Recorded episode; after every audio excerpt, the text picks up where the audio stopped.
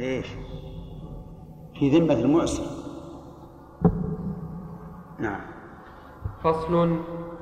وليس للراهن وطء الجارية وإن كانت لا تحبل لأن من حرم وطئها يستوي فيه من تحبل ومن لا تحبل كالمستبرأة فإن وطئ فلا حد عليه لأنها ملكه فإن نقصها لكونها بكرا. أو أفضاها فعليه ما نقصها إن شاء جعله رهنا وإن شاء لكونها بكرا وأفضاها الله. أو أفضاها؟ موضوع فعليه ما نقصها إن شاء جعله رهنا وإن شاء جعله قضاء من الحق. وإذا لم إن شاء جعله قصاصا صحيح. نسخة.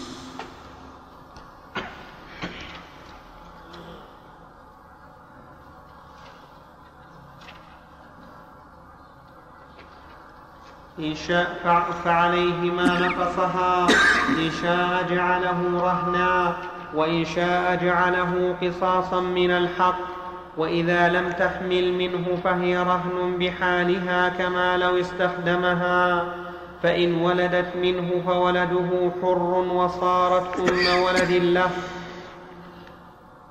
وصارت أم ولد له لأنه أحبلها بحر في ملكه وتخرج من الرهن موسرا كان أو معسرا رواية واحدة. نعم. لأن الإحبال أقوى من العتق ولذلك ينفذ إحبال المجنون دون عتقه وعليه قيمتها يوم إحبالها لأنه وقت إتلافها وإن تلفت بسبب الحمل فعليه قيمتها لأنها تلفت بسبب كان منه. نعم. فصل وكل ما منع الراهن منه لحق المرتهن إذا أذن فيه جاز له فعله لأن المنع منه لحقه فجاز بإذنه فإن رجع عن الإذن قبل الفعل سقط حكم الإذن فإن لم يعلم بالرجوع حتى فعل فهل يسقط الإذن؟ فيه وجهان بناء على عزل الوكيل بغير علمه. فإن تصرف بإذنه فيما ينافي الرهن من البيع والعتق ونحوهما صح تصرفه وبطل الرهن لأنه لا يجتمع مع ما ينافيه إلا البيع فله ثلاثة أحوال. أحدها أن يبيعه بعد حلول الحق فيتعلق حق المرتهن بالثمن ويجب قضاء الدين منه. لأن مقتضى الرهن بيعه واستيفاء الحق من ثمنه. عند إلا أن يقضيه الظاهر من غيره.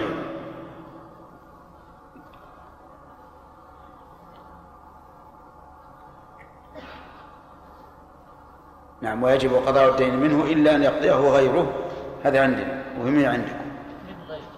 من غيره؟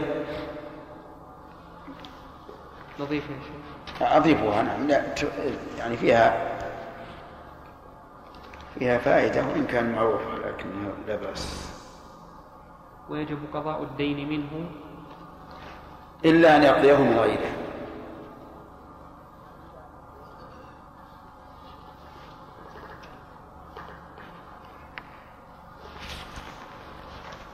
أحدها أن يبيعه بعد حلول الحق فيتعلق حق المرتهن بالثمن ويجب قضاء الدين منه إلا أن يقضيه من غيره لأن مقتضى الرهن بيعه واستيفاء الحق من ثمنه.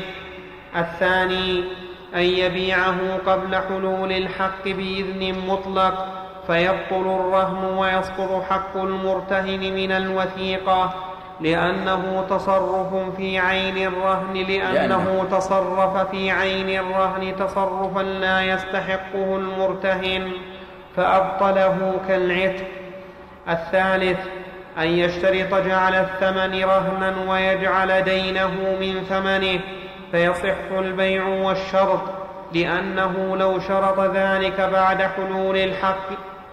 يشترط. نعم. أن يشترط جعل رهنا أو تعجيل. أو أو تعجيل دين.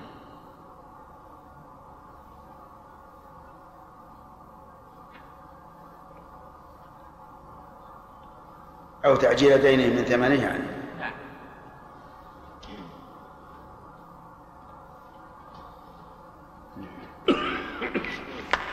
ثالثا اشتراط جعل الرهن جعل الثمن رهنا.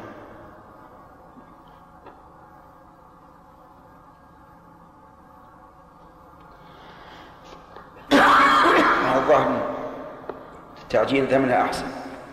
واجعلوها نسخة.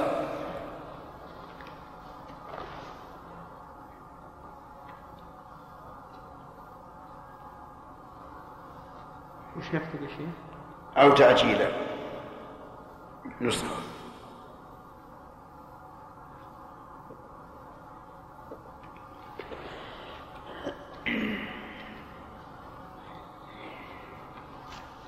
الثالث أن يشترط جعل الثمن أن يشترط جعل الثمن رهنا أو تعجيل دينه من ثمنه فيصح البيع والشرط لأنه لو شرط ذلك بعد حلول الحق جاز.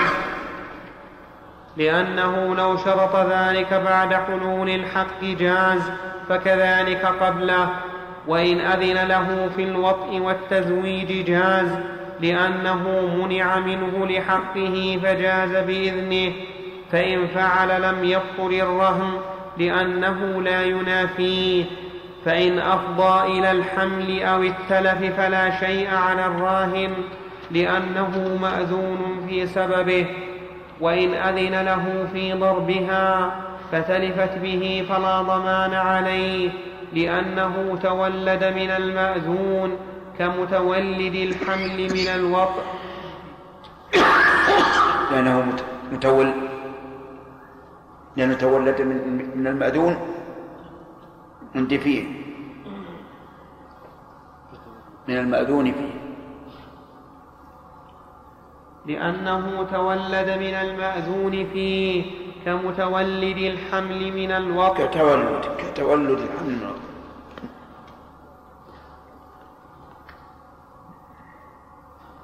كتولد الحمل من الوطء فصل. ويلزم الراهن مؤونة الرهن كلها من نفقة وك- وكسوة وعلف وحرز وحافظ وحرز وحافظ وسقي وتسوية وجذاذ وتجفيف لما روي عن النبي صلى الله عليه وسلم أنه قال الرهن من راهنه. له غنمه وعليه غرمه. عندي الرهن لما الرهن؟ الخطية. ها؟ من الرهن؟ من راهنه من راهنه لأني يقول عندي تعليق في المطبوعة من راهنة وأثبتنا لفظ الأصل سندا لجامع الأصول. وفيه أخرجه ابن حبان والحاكم والدار قطني والبيهقي من طريق زياد بن سعد عن الزهري عن سعيد بن المسيب عن أبي هريرة مرفوعا. وأخرجه ابن ماجه من طريق آخر. والله الظاهر أن الصواب الرهن لمن رهن اللي عندنا أصح.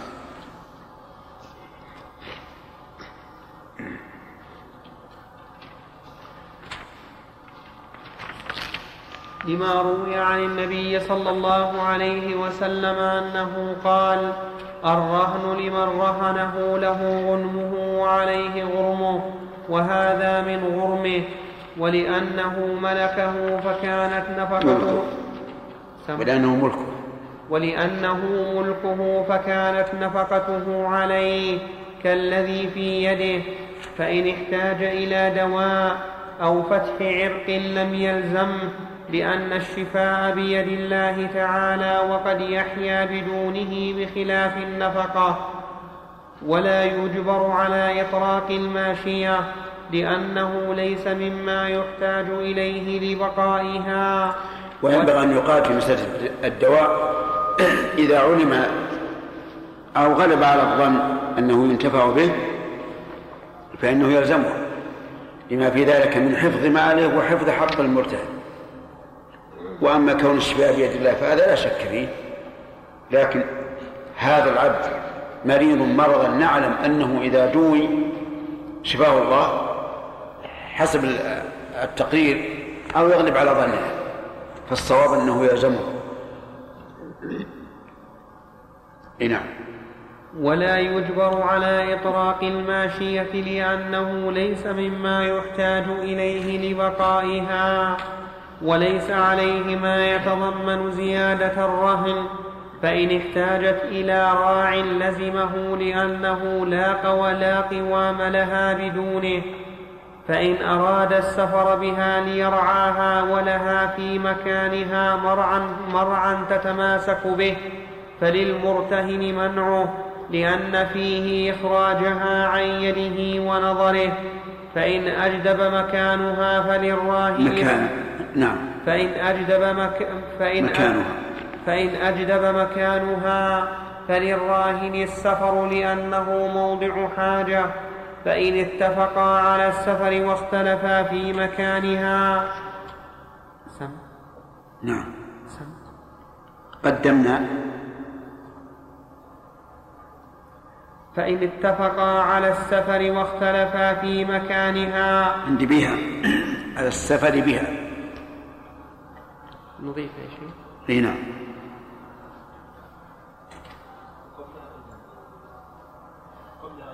نعم. ها؟ نعم. حتى السفر بها زائدة. عندنا زائدة عن نسختكم يجعل فيه فإن اتفقا على السفر بها واختلفا في مكانها قدمنا قول من يطلب الأصلح. فإن استويا قدم قول المرتهن لأنه أحق باليد.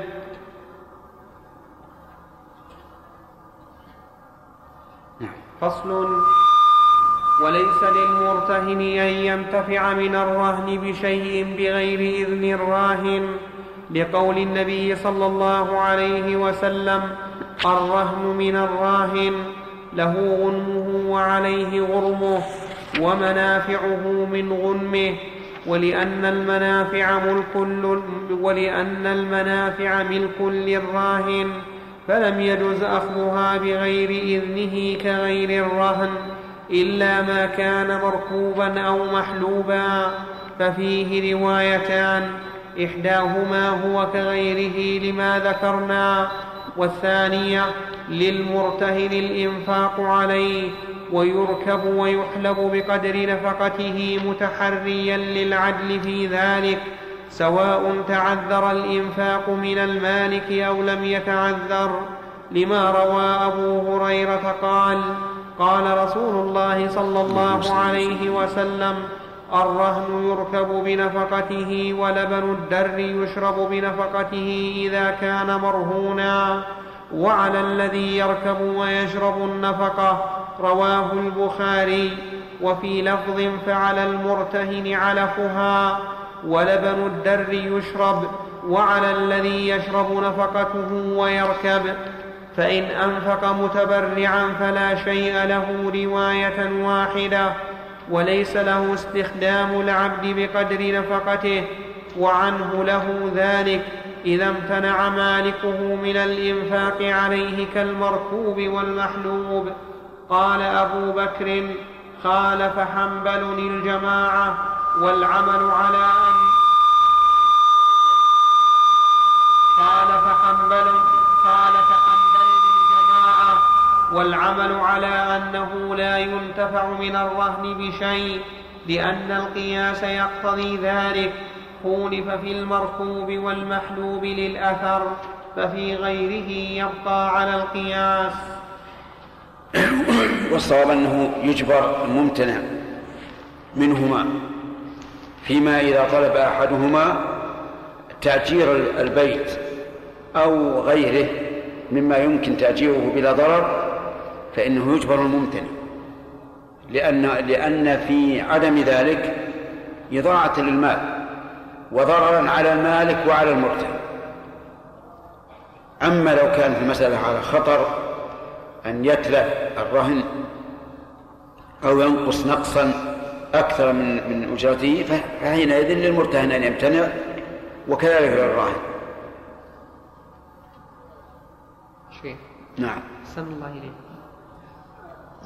لو أنه رهنه سيارته نعم.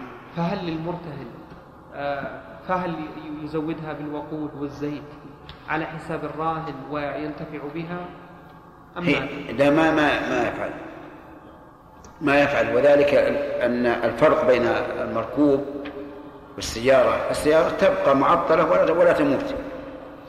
لكن المركوب والمحلوب لو لم ينفق عليه لهلك. نعم. بارك الله فيكم لو أنه أنفق على المحلوب فشرب وزاد حليبه هل له بيعه واخذه له؟ لا. هو بقدر النفقة. فمثلا إذا كان ينفق عليها عشرة ريالات في اليوم ويبيع منها حليبا بعشرين فله عشرة والعشرة الأخرى تبقى رهنا لأنها من من من نمائه من نماء الرهن. نعم يا سليم. مشكلة يا شيخ كلام كلام إذا ذله بضربها وتلفت فلا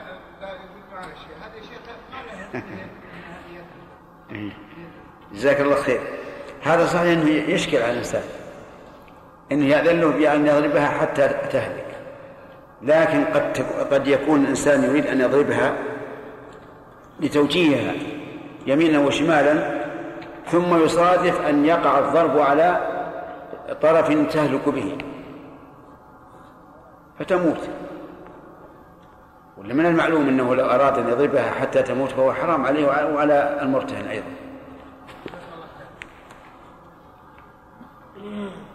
ذكرنا شيخ أن الاعتاق من نعم. ذكرنا أن الاعتاق من المرتهن. لا ينفذ ثم ذكر المؤلف فصل ثاني في ال- في الاحبال نعم. له حكمه؟ أي نعم. أو راجح؟ أو يختلف؟ هو على كل حال من المعلوم إنه لا يطأ الجاريه لكن إذا أذن له وأحبلها فإن قلنا بجواز بيع أمهات الأولاد فلا إشكال. وإن قلنا بعدم الجواز فحينئذ يبطل الرهن.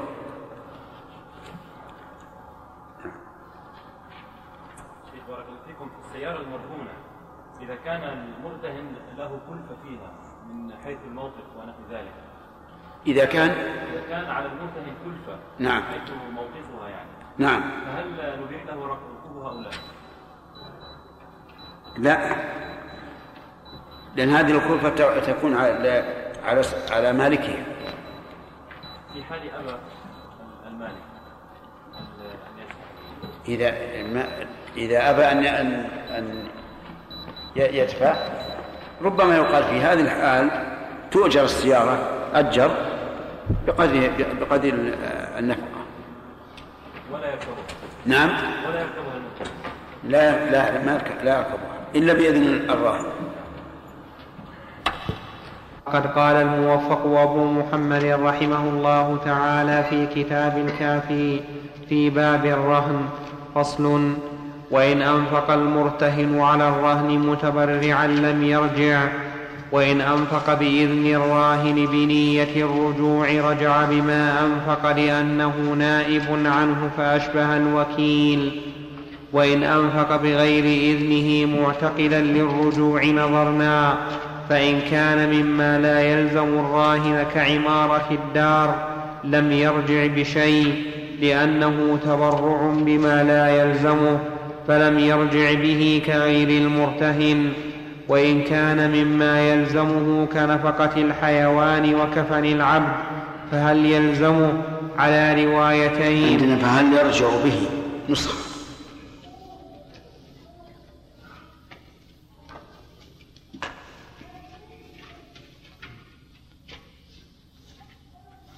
فهل يرجع به على روايتين بناء على ما قضى دينه؟ على من؟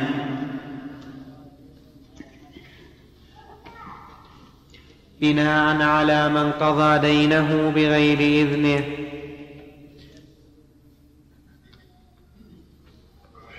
هذا التفصيل واضح. التفصيل واضح وجيد. فصل فإذا أذن الراهن للمرتهن في الانتفاع به بغير عوض والرهن في قرض لم يجز لأنه يصير قرضا جر منفعة وإن كان في غير قرض جاز لعدم ذلك.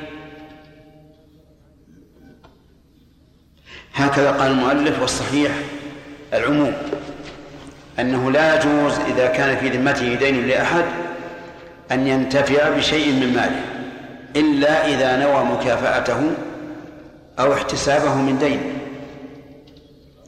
لأنها لأننا لو قلنا يجوز صار هذا الدائن يستمتع بشيء من ماله ويسكت لا يستوفي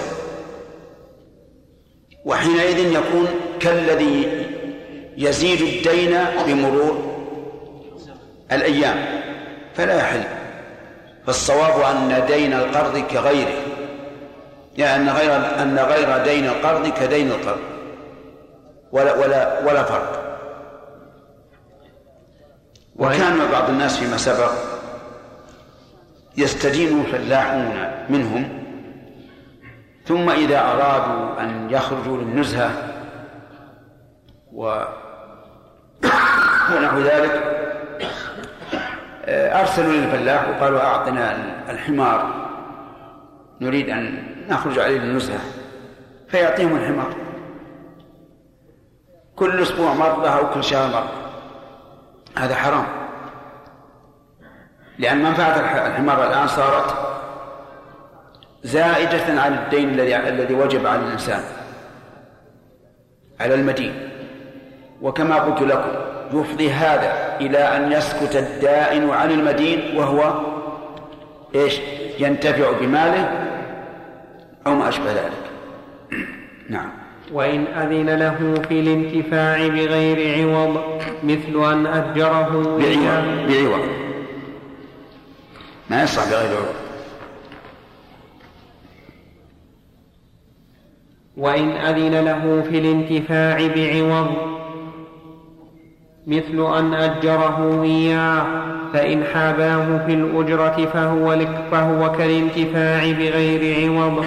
وإلا يعني كالانتفاع بغير عوض في التحريم وإلا فبينهما فرق لا شك. لأن الانتفاع بغير عوض لا يستفيد المطلوب شيئا. وبأجرة أقل يستفيد أو لا يستفيد؟ يستفيد. لكن قصده فهو كالانتفاع بغير عوض أي في التحريم.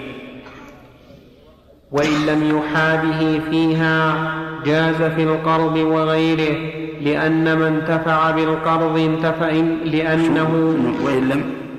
وإن لم يحابه وإن لم يحابه وإن لم يحابه فيها جاز في القرض وغيره لأنه ما انتفع بالقرض إنما انتفع بالإجارة ما في المعنى واحد. عندنا لكونه هو المعنى واحد. أواصل. نعم. أواصل. نعم. أقرأ. يمشي. وقال القاضي ومتى استاجره المرتهن أو استعاره خرج من الرهن في مدتهما. لأنه طرأ عليه عقد أوجب استحقاقه في الإجارة برضاهما فإذا انقضى العقد عاد الرهن بحكم العقد السابق والصحيح أنه لا يخرج بذلك عن الرهن لأن القبض مستدام فلا تنافي بين العقدين لكنه في العارية يصير مضمونا لأن العارية مضمونة. نعم. كلام الموفق أصح من كلام القاضي رحمه الله. فصل وإن انتفع به بغير إذن الراهن فعليه أجرة ذلك في ذمته فإن كان الدين من جنسها تقاصت هي وقدرها من الدين وتساقطا وإن تلف الرهن ضمنه لأنه تعدى فيه فضمنه كالوديعة. يعني في هذه المسألة إذا انتفع به بغير إذنه وبدون إجارة فإنه إذا تلف ضمنه لأنه متعدي باب جناية الرهن والجناية عليه. إذا جنى إذا جنى الرهن على أجنبي تعلق حق المجني عليه برقبته. وقدم على المرتهن لأنه يقدم على المالك فأولى أن يقدم على المرتهن فإن سقط حق المجني عليه بعفو أو هداء بقي حق المرتهن لأنه لم يبطل دائما وإنما قدم حق المجني عليه لقوته فإذا زال ظهر حق المرتهن ماشي. وإن كان الحق قصاصا في النفس اقتص منه وبطل الرهن. وإن كان في الطرف اقتص اقتص له وبقي الرهن في باقيه. وإن كان مالا أو قصاصا فعفي عنه إلى مال فأمكن إيفاء حقه ببيع بعضه بيع منه بقدر ما يقضي به حقه.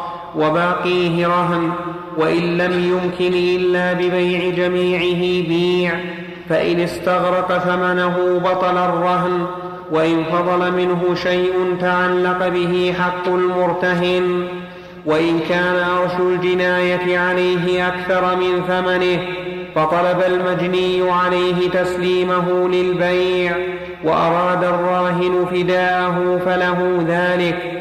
لأن حق المجني عليه في قيمته لا في عينه ويفديه بأقل ويفديه بأقل الأمرين من قيمته أو أرش جناية في أحد الوجهين. جنايته بالضمير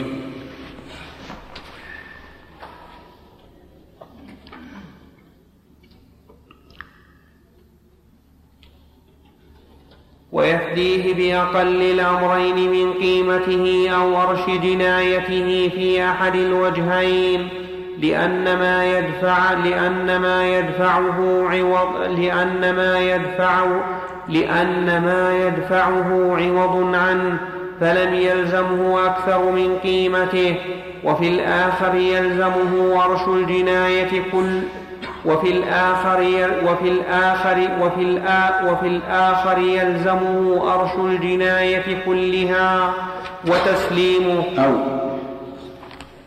أو تسليمه وفي الآخر يلزمه أرش الجناية كلها أو تسليمه لأنه ربما رغب فيه راغب لأنه ربما رغب فيه راغب فاشتراه بأكثر من قيمته فينتفع به المجني عليه. وإن أبى الراهن فداء نعم. ارفع صوتك. بالمجني عليه. لأنه وفي الآخر يلزمه أرشنا كلها. أو تسليمه لأنه ربما رغب في إرغاب فاشترى بأكثر من قيمته. فينتفع فينتفع بالمجني عليه. بالمجني عليه لا به المجني عليه. أصح. وإن أبى الراهن فداءه فللمرتهن فداؤه بمثل ما يفديه بمثل ما يفديه به الراهن.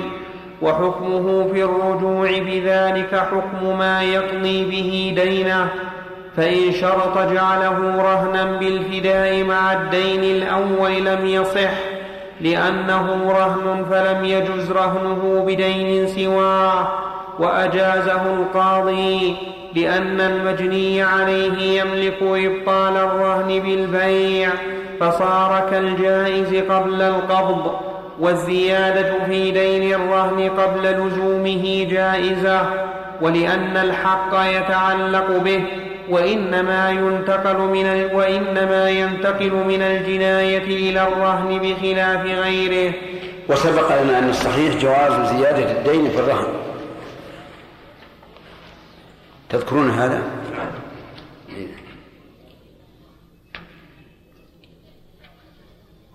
يعني مثل لو رهن دارا بعشرة آلاف ريال ثم استدان من المرتهن وقال هذا الدين يلحق الدين السابق فالمذهب أنه لا يجوز والصواب أنه جائز لأن هذا لا يعطي الحق أحد إذ أن العين مرهونة الآن مرهونة لواحد في الدين الأول وفي الدين اللاحق نعم. فصل.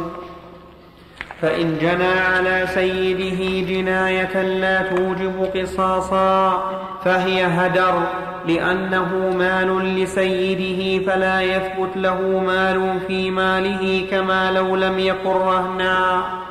وإن كانت موجبة للقود فيما دون النفس فعفي على مال سقطت مطلقا لذلك. وإن تعفى عندك خطية. عفا بالألف. صح.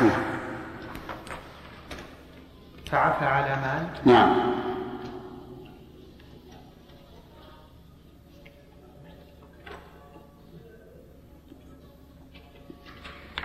وإن كانت فاهمين هذه القضية ذي؟ هذه قضية لا نحب أن يطلع عليها العبيد. لأنهم لو لو اطلعوا عليها كان تعدى لا جنوا على السيادة. وبدل من انه يقطع يده يشق بطنه نعم. لأن لأن شق البطن على المذهب. ما فيه قصاص هذه مشكلة. لعلهم لا يطلعون على هذا نعم. إن كانوا موجودين. نعم. وإن كانت موجبة للقود فيما دون النفس فعفى على مال سقطت مطلقا لذلك وإن أحب القصاص فله ذلك لأن القصاص يجب للزجر والحاجة تدعو إلى زجره عن سيده. لكن الضرر منه عليه الآن. على السيد. على السيد. الآن مثلا لو أن العبد قطع يد سيده قطعا يوجب القصاص. فقال أريد أن تقطع يدي يقول لا أقطع يده. إذا قطع يده سوف تنقص قيمته كثيرا. أليس كذلك؟ إي نعم. لكن ربما يقول أنا أريد أن التشفي أنا أريد أن التشفي من هذا العبد الذي كفر النعمة. أنا أنفق عليه بكسوة ونفقة وسكن وغير ذلك. وهو يفعل هكذا. أنا أريد التشفي. إي نعم. نعم. وإن كانت على النفس فللورثة القصاص وليس لهم لهم العفو على مال في أحد الوجهين لما ذكرنا في السيد ولأنهم يقومون مقام المورث. ولم يكن له العفو على مال فكذلك وارثه. والثاني لهم ذلك لأن الجناية حصلت في ملك غيرهم فأشبه الجناية على أجنبي. طيب وش الفائدة من هذا القول؟ الفائدة تتعلق بذمة العبد. متى عتق في أي بأي سبب من الأسباب ألزم بأرش الجناية. أو بالدية ما دام المسألة قتل.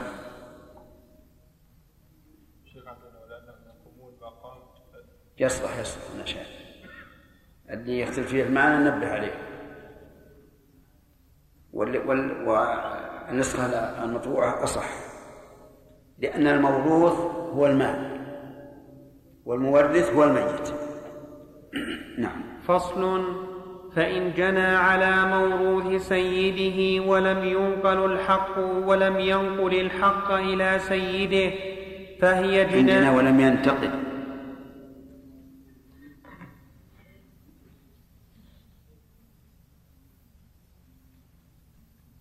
فإن جنى على موروث سيده ولم ينتقل الحق إلى سيده فهي جناية على أجنبي. وإن انتقل إليه وكانت الجناية موجبة للقصاص في طرف فمات المجني عليه فلس فمات. فمات المجني عليه فللسيد القصاص والعفو على مال لأن المجني عليه ملك ذلك فملكه وارثه وإن كانت على النفس فكذلك في أحد الوجهين. والثاني ليس له العفو على مال كما لو كانت على نفسه. وأصلهما هل يثبت للمورث ثم ينتقل إلى الوارث أو للوارث ابتداء؟ فيه روايتان. فإن قلنا يثبت للوارث ابتداء فليس له العفو على مال لأن الحق ينتقل إليه على الصفة التي كان لمورثه. لكون الاستداء لكون الاستدامة أقوى من الابتداء وإن نعم عندنا كيف؟ في زيادة عندنا وش الزيادة؟ ليس له حق على مال كالبناء كضرب نفسه فإن قلنا بالموروث فله الحق على مال إيه محطوط بين بين معقوفين مكتوب خمسة. ما بين الحاصرتين ساقط من المطبوعة.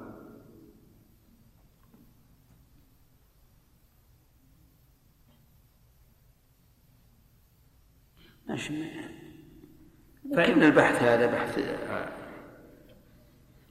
فيه روايتان فإن قلنا يثبت للوارث ابتداء فليس له العفو على مال. لأن الحق ينتقل إليه على الصفة التي كان لمورثه لكون الاستدامة أقوى من الابتداء وإن كانت الجناية موجبة للمال أو كان الموروث قد عفي على مال ثبت ذلك للسيد لذلك ثبت ذلك للسيد لذلك فيقدم على المرتهن. به فيقدم به.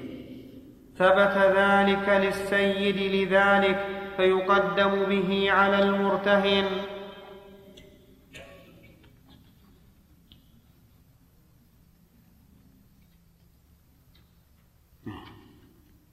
ما في أسئلة فصل. في أسئلة؟ كل الإمرار ما في أسئلة إلا في أثناء الدرس. نعم. فصل. وإن جنى على عبد لسيده غير مرهون فحكمه حكم الجناية على طرف سيده وإن كان مرهونا عند مرتهن القاتل بحق واحد والجناية موجبة للمال أو عفى السيد على مال ذهبت هدرا كما لو مات حتف أنفه وإن كان رهنا بحق آخر.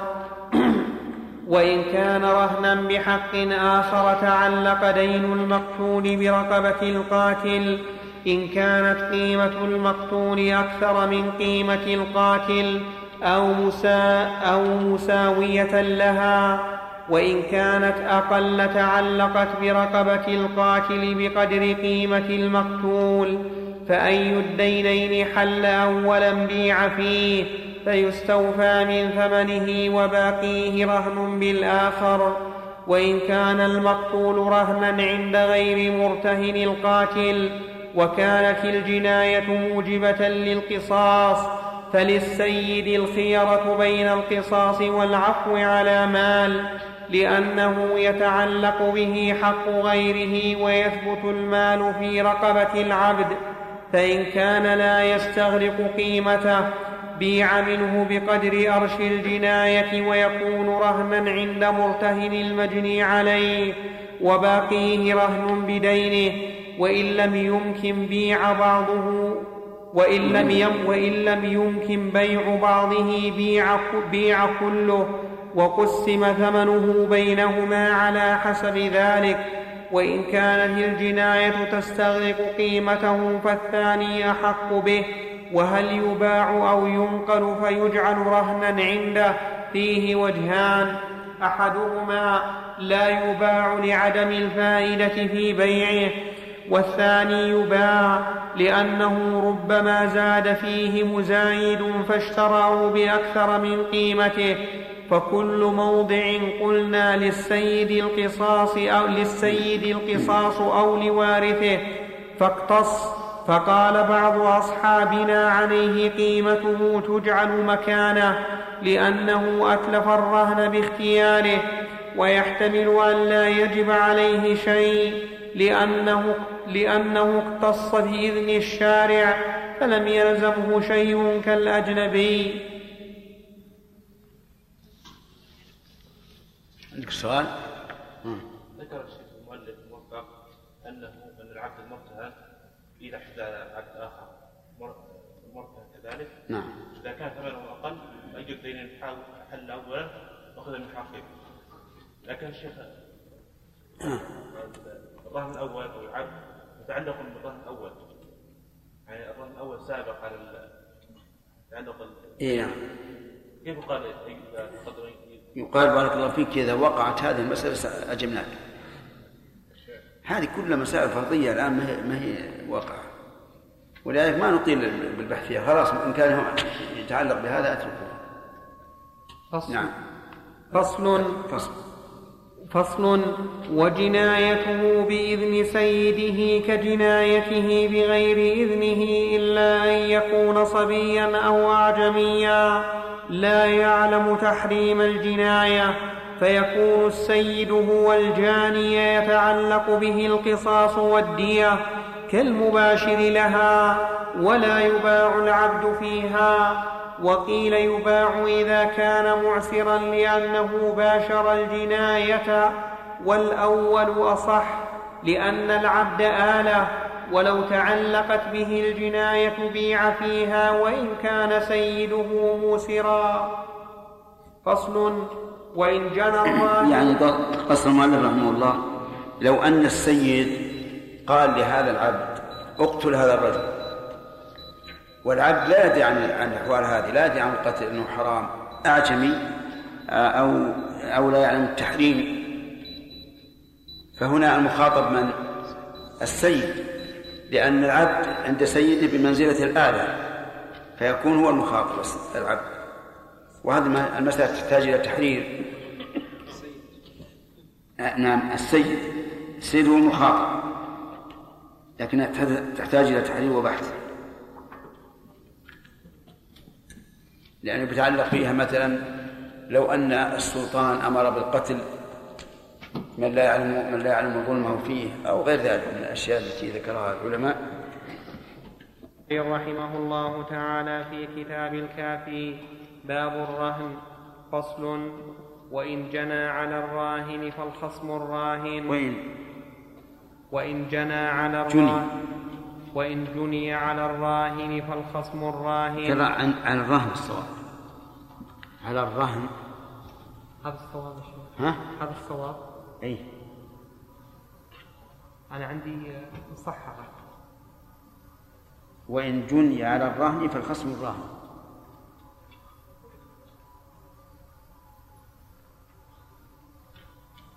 وإن جني على الرهن فالخصم الراهن. صح. اللي عنده الراهن صح. وإن جني على الرهن فالخصم الراهن لأنه مالكه ومالك بدره. فإن كانت الجناية موجبة للقصاص فله أن يقتص أو يعفو. فإن اقتص ففيه وجهان. أحدهما عليه قيمته تجعل مكانه لأنه أتلف مالا استحق بسبب إتلاف فغرم قيمته كما لو كانت الجناية موجبة للمال. والثاني لا شيء عليه لأنه لم يجب بالجناية مال ولا استحق بحال وليس على الراهن السعي للمرتهن في اكتساب مال. وإن عفا على مال أو كانت الجناية موجبة للمال كان رهنا مكانه. فإن عفى الراهن عن المال لم يصح عفوه لأنه محل تعلق به حق المرتهن. محل محل. لأنه محل تعلق به حق المرتهن فلم يصح عفو الراهن عنه كما لو قبضه المرتهن. وقال أبو الخطاب يصح وتؤخذ منه قيمته وتكون رهنا لأنه أتلفه بعفوه. وقال القاضي تؤخذ قيمته من الجاني فتجعل مكانه. فإذا زال الرهن ردت إلى الجاني كما لو أقر على عبده المرهون بالجناية. وإن عفى الراهن عن الجناية الموجبة للقصاص إلى غير مال إن بنى على موجب العقد إن, إن بنى على موجب العمد. موجب. إن, إن بنى على موجب العمد فإن قلنا فإن قلنا أحد شيئين فهو كالعفو على مال. وإن قلنا القصاص فهو كالاقتصاص فيه وجهان. فصل. إذا أقر الراهن أن العبد كان جنى قبل رهنه فكذبه المرتهن وولي الجناية لم يسمع قوله وإن صدقه ولي الجناية وحده قبل إقراره على نفسه وإن صدقه ولي الجناية وحده قبل إقراره على نفسه دون المرتهن فيلزمه أرش الجناية لأنه حال بين المجني عليه وبين رقبة الجاني بفعله فأشبه ما لو قتله فإن كان معسرا فمتى انفك الرهن كان المجني عليه أحق برقبته وعلى المرتهن اليمين أنه لا يعلم ذلك فإن نكل قضي عليه وفيه وجه آخر. أنه يقبل إقرار الراهن لأنه غير متهم لأنه يقر بما يخرج بما يخرج الرهن من ملكه وعليه اليمين لأنه يبطل بإقراره حق المرتهن فيه. وإن أقر أنه كان أعتقه عتق لأنه يملك عتقه فملك الإقرار به فيخرج العبد من الرهن. ويؤخذ ويؤخذ من الراهن قيمته تجعل مكانه ولا يقبل قوله في تقديم عتقه لأنه يسقط به حق المرتهن من عوضه. فصل وإن أقر رجل بالجناية على الرهن فكذبه الراهن والمرتهن فلا شيء لهما وإن صدقه الراهن وحده فله الأرش ولا حق للمرتهن فيه لإقراره بذلك وإن صدقه المرتهن وحده أخذ الأرش فجعل رهنا وأخذ الأر أخذ الأرش فجعل رهنا عنده فإذا خرج من الرهن رجع إلى الجاني ولا حق للراهن فيه. عندي والله سبحانه وتعالى أعلم شاطب عليه. نعم. فصل. باب الشروط في الرهن. يصح شرط جعل الرهن في يد عدل فيقوم, فيقوم, فيقوم. الشروط في الرهن؟ تخالف شروط الرهن. تخالفها من وجهين. الأول الشروط في الرهن من وضع المتعاقدين. وشروط الرهن من وضع الشرط ثانيا شروط الرهن شروط لصحته. والشروط في الرهن شروط للزومه. لأن من فات غرضه بفوات الشرط فله الخيار. وهذه في جميع في جميع العقود. واضح يا جماعة؟ طيب. باب الشروط في الرهن يصح شرط جعل الرهن في يد عدل فيقوم قبضه مقام قبض المرتهن لأنه قبض في عقد. فجاز التوكيل فيه كقبض الموهوب وما دام العدل بحاله فليس لأحدهما ولا للحاكم نقله عن يده لأنهما رضياه ابتداء. وإن اتفقا على نقله جاز لأن الحق لهما لا يعدوهما. وإن تغيرت حاله بفسق أو ضعف عن الحفظ أو عداوة لهما أو لأحدهما فمن طلب نقله منهما فله ذلك لأنه متهم في حقه ففي بقائه في يده ضرر. ثم إن اتفقا على من يضعان على من يضعانه عنده جاز وإن اختلفا وضعه الحاكم في يد عدل. وإن اختلفا في تغير حاله بعث الحاكم وعمل بما يظهر له. وإن مات العدل لم يكن لوارثه إمساكه إلا برضاهما لأنهما ما لأنهما ما ائتمناه نعم. كيف؟ لم يكن لوارثه إمساكه إلا بتراضيهم ها؟ وإن اختلف في تغير حاله بحث الحاكم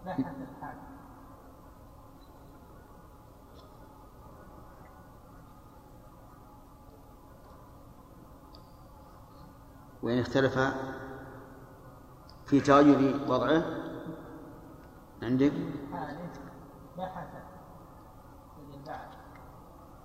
وإن اختلف وضعه الحاكم في يد عدل. وإن اختلف في حاله بعث الحاكم. بحث إيه. بحث أحسن يؤيدها قوله وعمل بما يظهر له.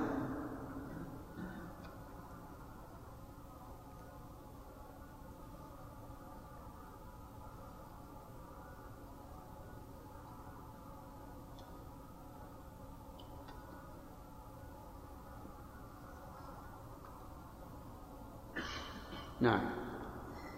لم يكن وإن مات العبد لم يكن لوارثه إمساكه إلا برضاهما لأنهما ما ائتمناه وإن رده العدل عليهما لزمهما قبوله لأنه متطوع بحفظه فلم يلزمه المقام عليه فإن امتنعا أجبرهما الحاكم. فإن تغيبا أو كانا غائبين نصب الحاكم أمينا يقبضه لهما لأن للحاكم ولاية على الغائب الممتنع من الحق. وإن دفعه الحاكم إلى إلى أمين من غير امتناعهما ولا غيبتهما ضمن الحاكم والأمين معا لأنه لا ولاية له على غير الممتنع والغائب. فإن امتنعا أو غابا فلم يجد حاكما تركه عند عدل آخر لأنه حال حاجة وإن أودعه مع قدرة عندنا تغير فتركه عند عدل آخر لم يضمن الخطية؟ كذا؟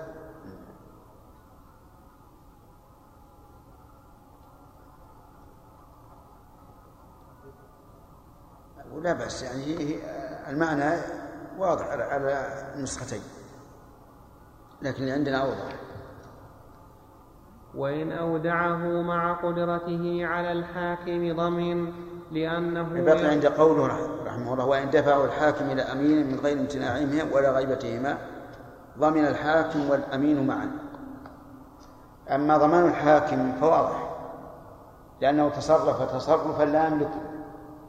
لكن الأمين كيف نضمنه والأمين إنسان يغلب على ظنه أن تصرف الحاكم صحيح ولا غير صحيح؟ يغلب على ظنه أنه صحيح. فكيف نضمنه حاكم معروف بالعدالة يعطي آه، يعطي خادمه أو أو أمينه هذا الرهن ثم نقول إذا تلف ضمن الحاكم والأمين. فيه نظر. نعم لو علم الأمين أن الحاكم تصرف تصرفا لا, لا, لا يملكه حينئذ نقول يضمن. يشارك الحاكم الضمان. أما إذا كان لا يعلم فالضمان على الحاكم فقط. ويؤيده قولهم في باب الجنايات إن أمر به الحاكم أي بالقتل ظلما من لا يعرف ظلمه فيه فالضمان على الحاكم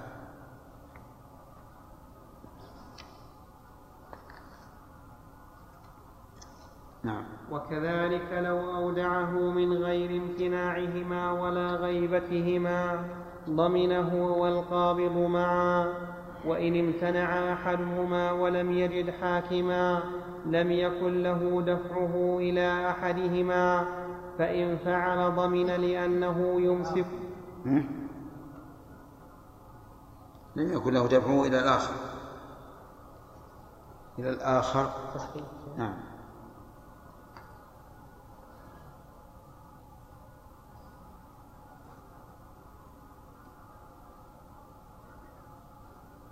ولم يجد حاكما لم يكن له دفعه إلى الآخر. فإن فعل ضمن لأنه يمسكه لنفسه والعدل يمسكه لهما فإن رده إلى يده زال الضمان. كل هذا مبني على أن قبض الرهن شرط للزوم. أما على القول الذي رجحنا سابقا أنه يجوز أن يكون الرهن عند الراهن ويبقى لازما. فكل هذا ينتفي عنه. كل هذه التفريعات تنتهي. ويقال إن الحاكم يجعله عند المرتهن أو عند الراهن ولا حرج. بل للاثنين جميعا أن يتفقا على جعله إما عند المرتهن أو عند الراهن. وإذا كان هناك عرف مضطرد كما هو موجود عندنا الآن بأن الرهن يكون في يد الراهن اتبع العرف. لأن الإنسان الآن يرهن سيارته وهو يعمل عليها يعمل يرهن بيته وهو ساكن. وهذا الذي عليه العمل هو الصواب. نعم. فصل. وإن شرطا جعله في يد اثنين صح الشرط ولم يكن لأحدهما الانفراد بحفظه لأن المتراهنين لم يرضيا إلا بحفظهما معا. فلم يجز لأحدهما فلم يجز لأحدهما الانفراد به. فلم يجز لأحدهما الانفراد به كالوصيين. فإن سلمه أحدهما إلى صاحبه ضمن نصفه لأنه القدر الذي تعدى فيه. فإن مات أحدهما أو تغير حاله أقيم مقامه أقيم, مقا أقيم مقامه عدل. مقام. أقيم مقامه عدل. فصل. وكل من جاز توكيله جاز جعل الرهن على يديه. مسلما كان أو كافرا عدلا أو فاسقا ذكرا أو أنثى.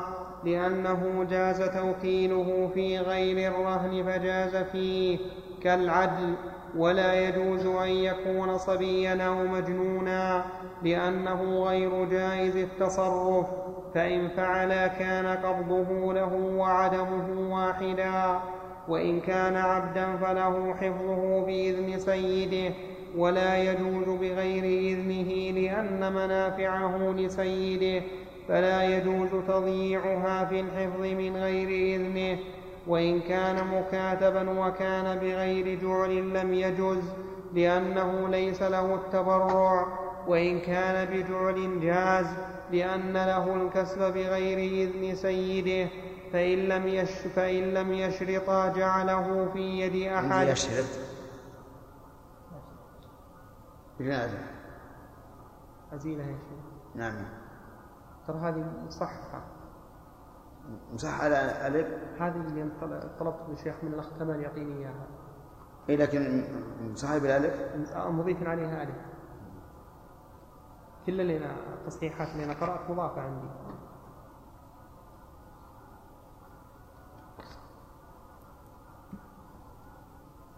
ولكن حال إن كان مكاتبا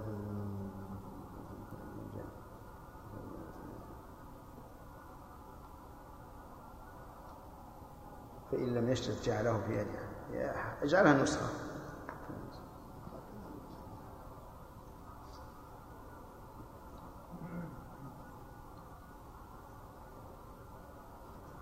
فإن لم يشرط جعل فإن لم يشرط جعله في يد أحد فهو في يد المرتهن لأنه المستوجب للعقد فكان القبض له كالمتهب فإن قبضه ثم تغيرت حاله في الثقة أو الحفظ أو حدث بينهما عداوة فللراهن دفعه إلى الحاكم ليزيل, يد ليزيل يده ليزيل يده ويجعل, ويجعل في يد عدل لأنه لم يرض بحفظه في هذه الحال. وإن اختلفا في تغير حاله بحث الحاكم وعمل بما بان له. وإن مات المرتهن نقل عن الوارث إلى عدل لأن الراهن لم يرض بحفظه. فصل. يعني بحفظ وارث المرتهن. نعم. فصل. إذا شرط أن يبيعه المرتهن أو العدل عند حلول الحق صح لشرطه لأن ما صح. صح صح شرطه. صح شرطه. لأن ما صحت لأن ما صح توكيل غيرهما فيه. صح صح توكيلهما فيه. كبيع عين أخرى. فإن عزلهما الراهن صح عزله لأن الوكالة عقد جائز. فلم يلزم فلم يلزم المقام عليه عليها. فلم يلزم المقام عليها كما لو وكل غيرهما. أو وكلهما في بيع غيره ولو مات المرتهن لم يكن لوارثه البيع لأنه لم يؤذن له ويتخرج أنه لا يملك عزلهما لأنه يفتح باب الحيلة. فإذا فإن فإن عزل المرتهن العدل عن البيع لم يملكه إلا في الحال الذي يملكه الراهن. لأنه وكيله. نعم. إلا في الحال التي أصح من حيث العربية. لأن الحال مذكر لفظا مؤنث معنى. نعم. خطية؟ لا عندنا عندنا مصحح وهي لازمة. لأنه وكيله خاصة وإن أذن في بيع الرهن فتلف بجناية وجعل فتلف, فتلف بجناية وجعلت قيمته مكانة. فقال القاضي قياس المذهب أن له بيعها لأنه يجوز له بيع نمائه فبيع قيمته أولى. والصحيح يجوز له بيع نمائه تبعا. لأنه يجوز. خطية نعم.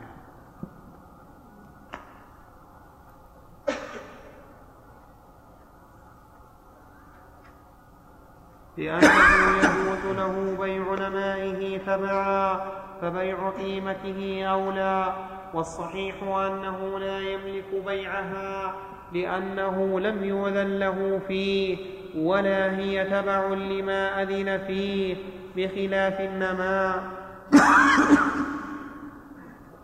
لكن جعلت قيمته مكانه فالقياس انه أن له أن يبيعه. لأنه لما أتلف هذا العبد مثلا أو الشاة أو البعير وضمنت بالقيمة صارت القيمة تحل محل الأصل. نعم. أسئلة؟ نعم.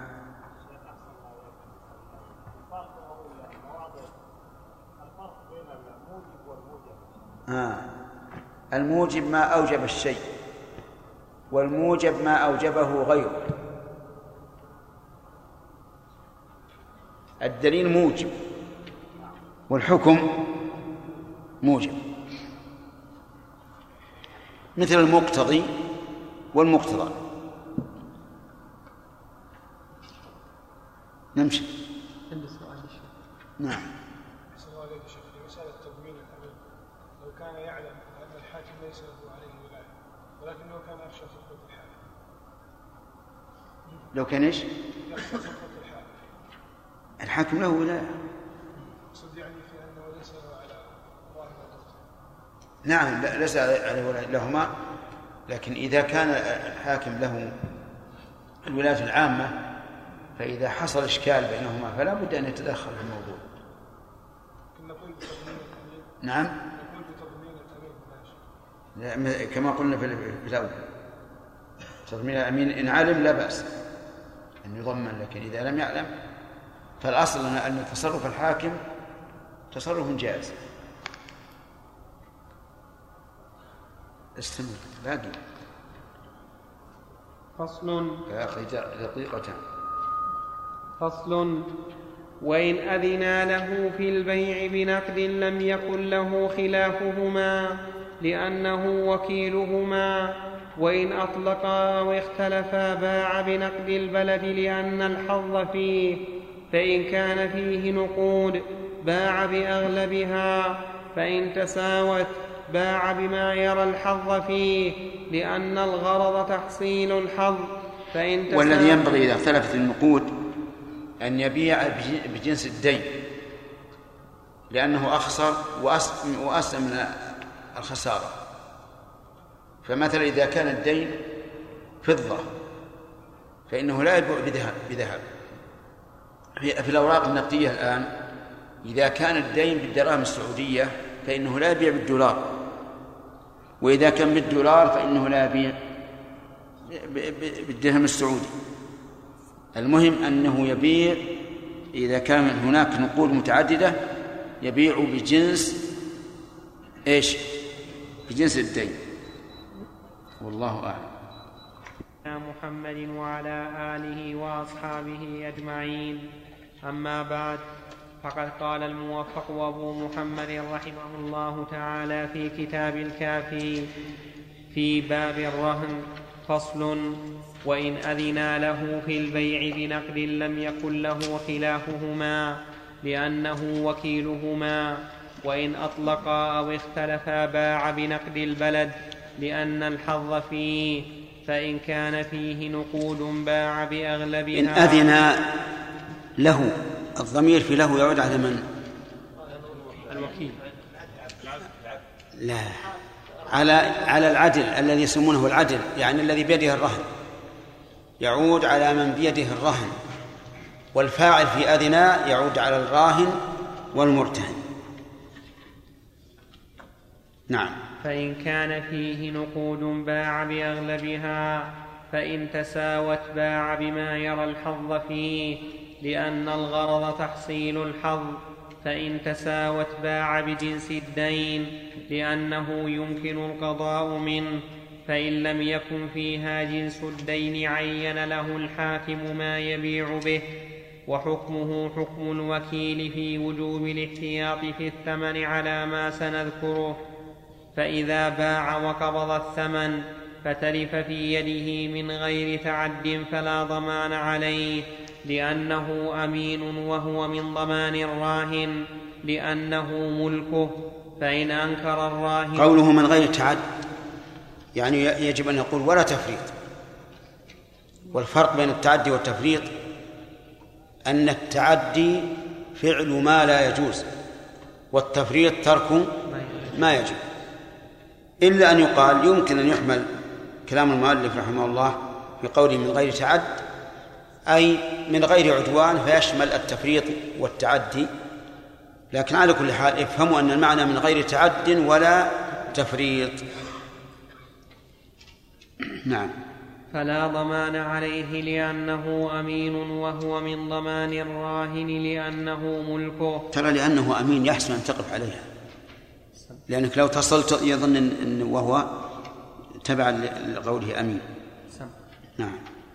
فتلف في- فإذا باع وقبض الثمن فتلف في يده من غير تعد فلا ضمان عليه لأنه أمين وهو من ضمان الراهن لأنه ملكه.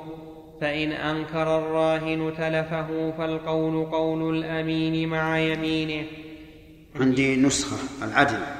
عندي كذلك طيب لأنه أمين فهو كالمودع وإن قال ما قبضته من المشتري فالقول قول العدل لذلك ويحتمل أن لا يقبل قوله لأن هذا إبراء للمشتري. وإن خرج الرهن مستحقا فالعهدة على الراهن دون العدل لأنه وكيل. وإن استحق بعد تلف والاحتمال لقوله المؤلف ضعيف. الصواب أنه أنه يقبل قوله وكونه يستلزم إبراء المشتري. يقال هذا مقتضى الأمانة. نعم. وإن استحق بعد تلف الثمن في يد العدل رجع المشتري على الراهن دون العدل. لأنه قبض منه على أنه أمين في قبضه وتسليمه إلى المرتهن. وإن كان الثمن باقيا في يد العدل أو المرتهن رجع المشتري فيه لأنه عين ماله قبض بغير حق. وإن وجد المشتري بالمبيع عيبا فرده بعد قبض المرتهن ثمنه لم يرجع عليه. لأنه قبضه بحق ولا على العدل لأنه أمين ويرجع على الراهن إلا أن يكون العدل لم يعلم المشتري أنه وكيل. لم يعلم لم يعلم.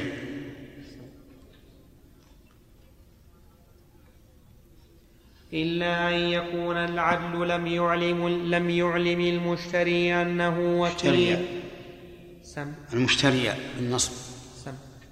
إلا أن يكون العدل لم يعلم المشتري أنه وكيل فيكون رجوعه عليه ثم يرجعه على الراهن. فإن تلف المبيع في يد المشتري ثم بان مستحقا فلمالكه تضمين من شاء من الراهن والعدل والمرتهن.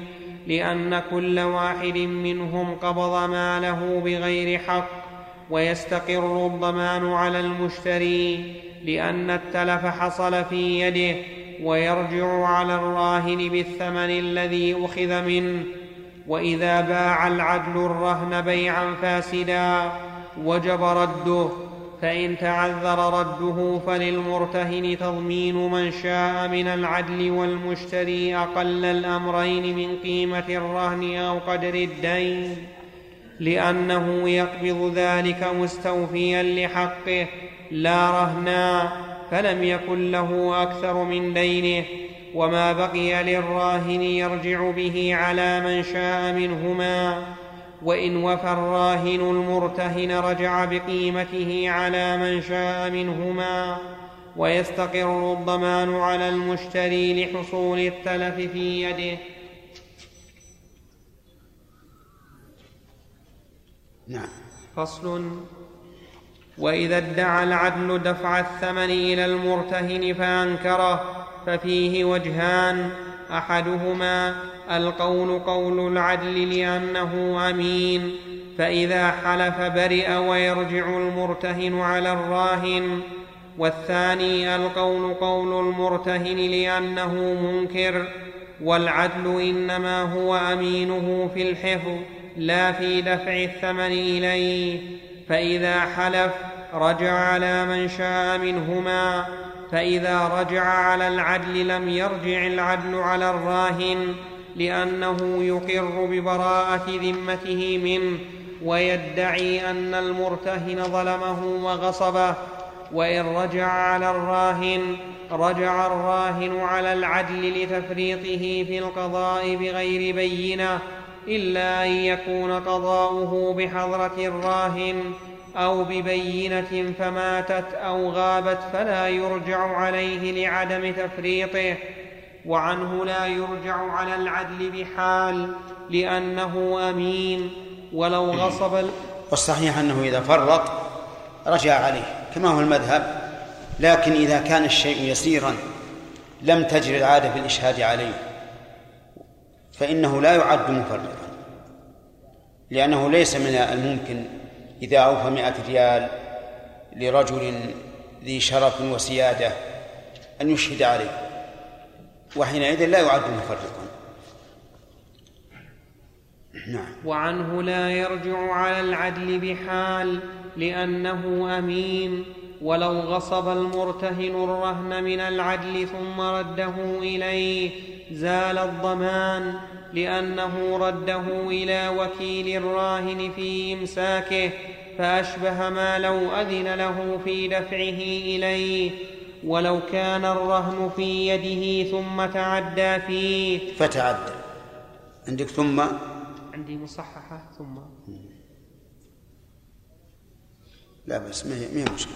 ولو كان الرهن في يده ثم تعدى فيه ثم زال التعدي لم يزل, لم يزل الضمان لأن استئمانه زال بذلك فلم يعد بفعله. فصل وإذا رهن أمة وهذه قاعدة في كل شيء حتى في المودع لو أنه أخرج الوديعة من حرزها ثم ردها إلى الحرز لم يكن أمينا لأنه تعدى في الأول وكل أمين تعدى فإن ائتمانه يزول وتكون يده يد, يد غاصب. فصل وإذا رهن أمة رجلا وشرط جعلها في يد امراه أو ذي رحم لها أو ذي زوجه أو أمة جاز لأنه يفضي إلى الخلوة بها فإن لم يكن كذلك فسد لأن لأنه لا يفضي. لأنه لا يفضي. نعم. لأنه لا يفضي. لا يفضي. أنت قلت يفضي. لأنه لا يفضي إلى الخلوة بها فإن لم يكن كذلك فسد الرهن لإفضائه إلى خلوة الأجنبي بها. ولو اقترض ذمي من مسلم مالا ثم رهنه وبهذا نعرف خطورة ما يفعله بعض الناس اليوم في الخدم.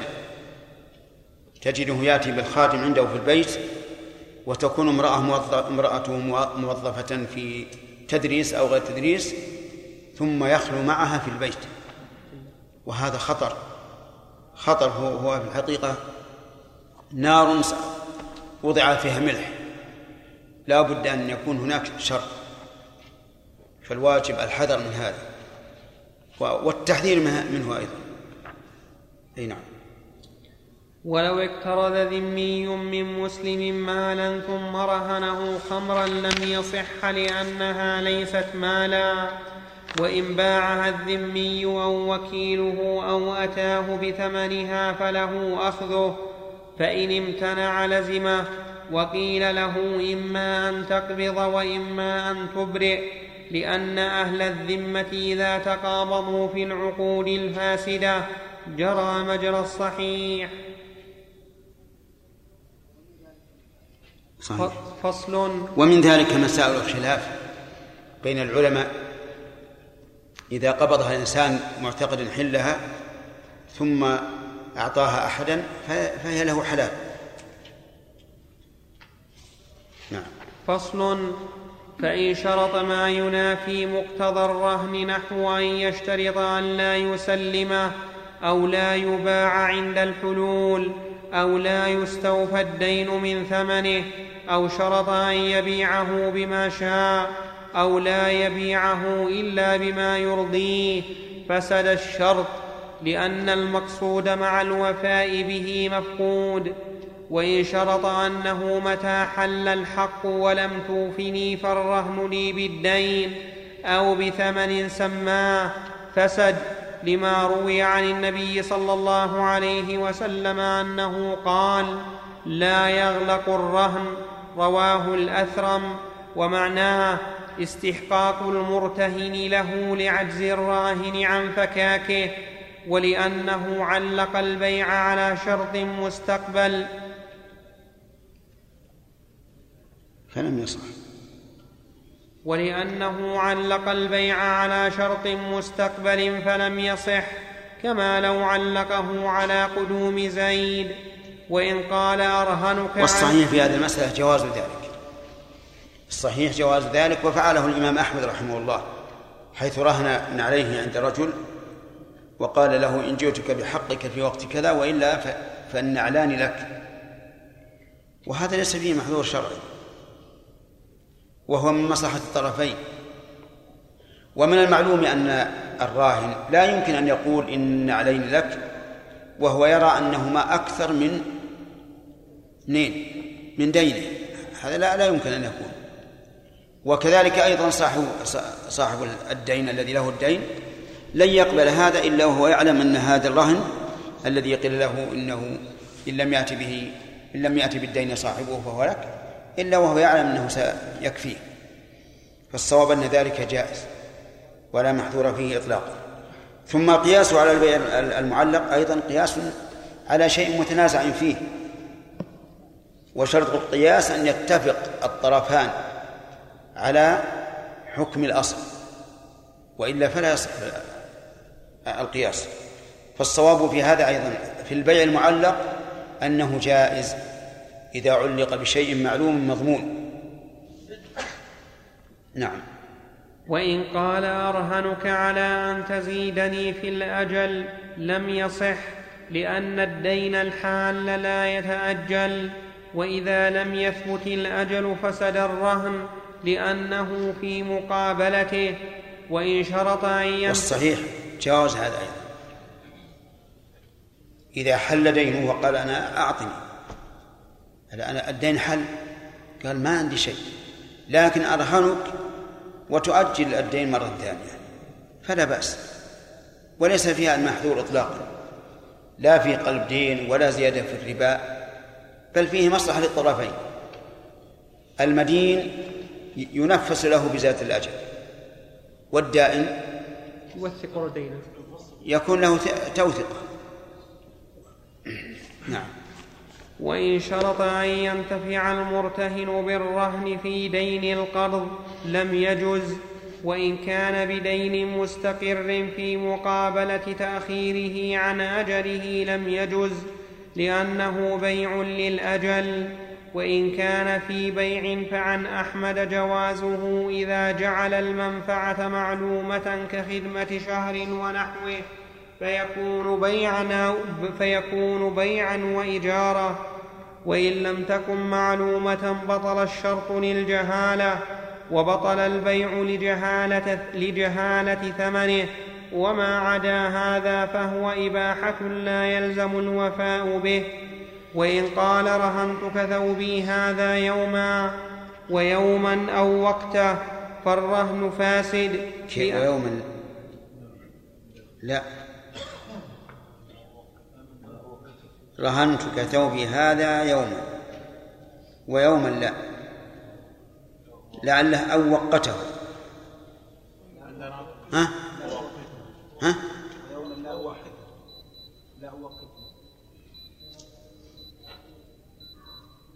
لا لعلها يكتب عليه لا أو وقته. رهنتك هذا ثوبي هذا يوما ويوما لا يعني لا أرهنك أو وقته. اكتب لعلها أو وقتها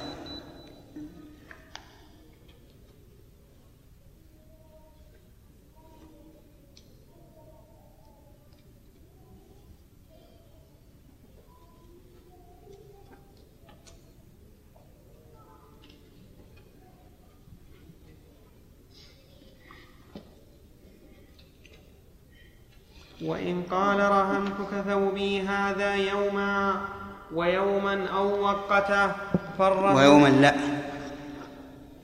ويوما لا؟ نعم. أو وقته. أو وقته.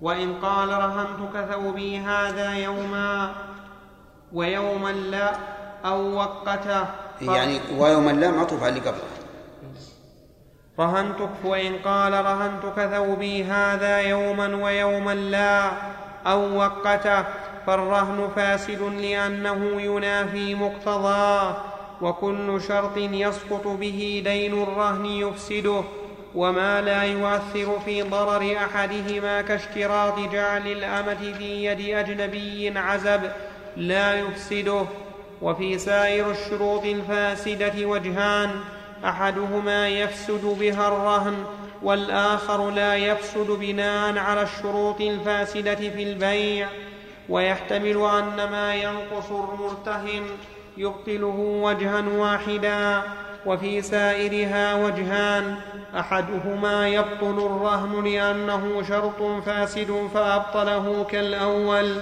والثاني لا يبطله لأنه زائد. فإذا بطل بقي العقد بأحكامه. والصواب ما ما بينه الرسول عليه الصلاة والسلام في القاعدة العظيمة كل شرط ليس في كتاب الله فهو باطل. وفي كتاب الله أن جميع الشروط جائزة إلا ما دل دليل على منع. لقوله تعالى يا أيها الذين آمنوا أوفوا بالعقود وهذا يشمل الوفاء بأصل العقد وبوصفه وهو الشروط ولقوله تعالى وأوفوا بالعهد إن العهد كان مسؤولا ولقوله في مدح عباد الله الصالحين والموفون بعهدهم إذا والموفون بعهدهم إذا عهدوا فالصواب أن الأصل في الشروط إيش؟ الحل والصحة واللزوم إلا ما دل دليل على منعه وهذه الأمثلة التي ذكر المؤلف منها ما هو مسلم ومنها ما هو غير مسلم.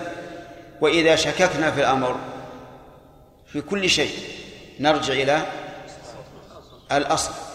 نرجع إلى الأصل. نعم. جاء ما جاء السؤال. جاء؟ نعم. بارك الله فيكم. قوله ثم زال التعدي لن لن يجد فتعدى ثم زال التعدي نعم. شيخ لو الأمين يعني فرط ثم عاد أمان تاب الله عز وجل والامانه ما زالت في يده. نعم. هل يعتبر غاصب أم لا؟ يعتبر غاصب. لأنه خ... ارتفعت عن ارتفع ارتفع عن وصول الأمانة بمجرد تفريطه فلا بد من أن صاحبه مرة ثانية. لا بد أن ي... نعم. أن يستأذن من صاحبها مرة أخرى. نعم. إيش؟ قلنا اذا فرط وتعدى انه يزول امانته نعم. في هذه الأمانة أو لا لا في هذه الأمانة فقط. لو فرضنا أن أن شخصا أعطاك وديعة صرة من ذهب وحفظتها صرة من فضة استنفقتها زالت الأمانة ال- في في صرة الفضة فقط. فلا يقال أنه يزول في البقية. لا يقال. لا يقال لأنه ليس من شرط المؤتمن أن يكون عادلا. قد يأتمن الإنسان شخصا ليس بعادل. نعم. انتهى الوقت. ما لا ما انتهى. ما انتهى. باقي خمسة عشر ثانية. بارك الله فيك. نعم. هل كل شيخ ما يترتب على احكام الغاصب تكون الأمير مفرط أو متعدي من ضمان الاجره وضمان والله تحتاج إلى تأمل. ما ما نعطي فيها جواب عام. الآن انتهت. في باب الرهن باب اختلاف المتراهنين. إذا قال رهنتني كذا فأنكر أو اختلفا في قدر الدين أو قدر الرهن. فقال رهنتني هذين. قال بل هذا وحده. أو قال رهنتني هذا بجميع الدين.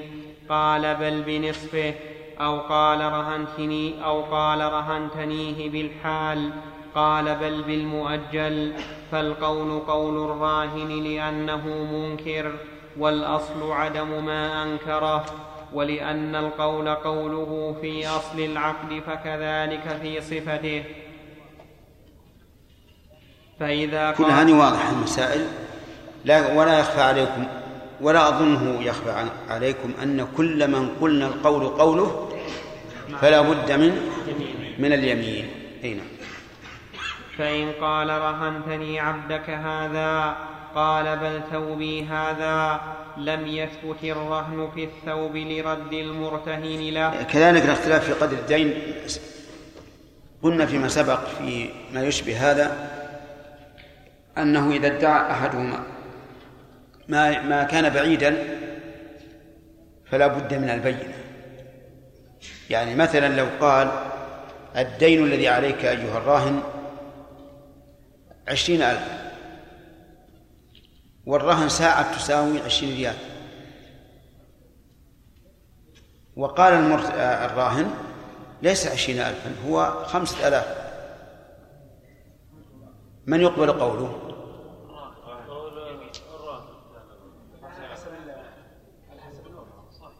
الراهن آه، مثلنا ساعة تساوي كم؟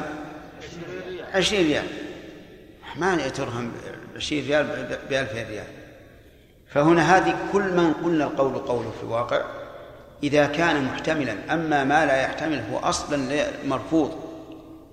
لا تسمع الدعوة به. نعم. فإن قال رهنتني عبدك هذا قال بل ثوبي هذا. لم يثبت الرهن في الثوب لرد المرتهن له وحلف الراهن على العبد وخرج بيمينه. وإن قال أرسلت وكيلك فرهن عبدك على ألفين قبض قبضها مني فقال ما أذنت له في رهنه إلا بألف. سئل الرسول فإن صدق الراهن حلف على أنه ما رهنه إلا بألف. ولا قبض غيرها ولا يمين على الراهن لأن الدعوى على غيره. وإن صدق المرتهن حلف الراهن وعلى الرسول ألف لأنه أقر بقبضها. ويبقى العبد رهنا على ألف واحدة. ومن توجهت عليه اليمين فنكل فهو كالمقر سواء. يعني أنه يقضى عليه بالنكول كأنه أقر إذ أنه لا لا يندفع الحق عنه إلا باليمين. قال النبي صلى الله عليه وعلى آله وسلم اليمين على من أنكر. فصل نعم. فإن قال رهنتني عبدك هذا بألف فقال بل بعتك بل بعتك فقال بل بعتكه بها. أو قال بعتنيه بألف فقال بل رهنتكها فقال بل رهنتكه. تأتي مشكلة. أو قال بعتنيه بألف فقال بل رهنتكه. نعم مش بها. بها حلف حلف كل واحد منهما على نفي ما ادعي عليه. فسقط ويأخذ السيد عبده وتبقى الألف بغير رهن. نعم. فصل. ها؟ لا وتبقى الألف بغير رهن. بغير رهن هذا الصواب. فصل. وإن قال الراهن قبضت الرهن بغير إذني فقال بل بإذنك. فالقول قول الراهن لأنه منكر وإن قال أذنت لك ثم رجعت قبل القبض فأنكر المرتهن فالقول قوله لأن الأصل عدم الرجوع وإن كان الرهن في يد الراهن فقال المرتهن قبضته ثم غصبتنيه فأنكر الراهن. قبضته فقال المرتهن قبضته ثم غصبتني فأنكر الراهن فالقول قوله لأن الأصل معه وإن أقر بتقبيضه ثم قال أحلفوه لي أنه قبض بحق ففيه وجهان أحدهما يحلف لأن ما ادعاه محتمل والثاني لا يحلف لأنه مكذب لنفسه. وإن رهنه عصيرا ثم وجد خمرا فقال المرتهن إنما وجد خمرا أو وجده. وجد. وجد؟ طيب. وإن رهنه عصيرا ثم وجد خمرا فقال المرتهن إنما أقبضني خمرا فلي فسخ البيع. و... أقبضني. نعم.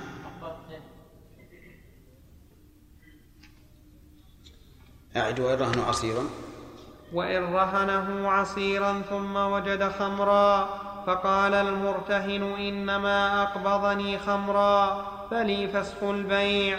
وقال الراهن بل كان عصيرا. قال أحمد رضي الله عنه فالقول قول الراهن لأنه يدعي سلامة العقد وصحة القبض. فظاهر حال المسل فظاهر حال المسلم استعمال الصحيح. فكان فكان القول. فكان القول قول من يدعيه فكان القول فكان القول قول من يدعيه كما لو اختلفا في شرط يفسد المبيع. ويحتمل أن القول قول المرتهن بناء على اختلاف المتبايعين في حدوث العيب ولو كان الرهن حيوانا فمات واختلفا في حياته وقت الرهن أو القبض هذه قاعدة مفيدة وهي أنهما إذا اختلفا في صحة العقد أو فساده فالقول قول من يدعي الصحة لأن الأصل في عقود المسلمين السلامة. لكن اختلفوا فيما إذا ادعى أحد المتعاقدين أنه عقد وهو صغير لم لم يبلغ. فقال بعضهم إن القول قول من يدعي الصغر لأن الأصل عدم البلوغ. وقال بعضهم القول قول من يدعي الصحة لأن الأصل السلامة وهذا فيما إذا كان الصغير حين الادعاء بالغا. أما إذا كان صغيرا فالأمر ظاهر لا, لا يزال صغيرا. لكن لو قال أنا نعم بعتك سيارتي وأنا لم أبلغ. فقال بل إنك بالغ. فمنهم من يقول القول قول المشتري لأنه يدعي سلامة العقل وصحته وهذا هو الأصل في عقود المسلمين. ومنهم من يقول القول قول البائع الذي يدعي الصغر لأن الأصل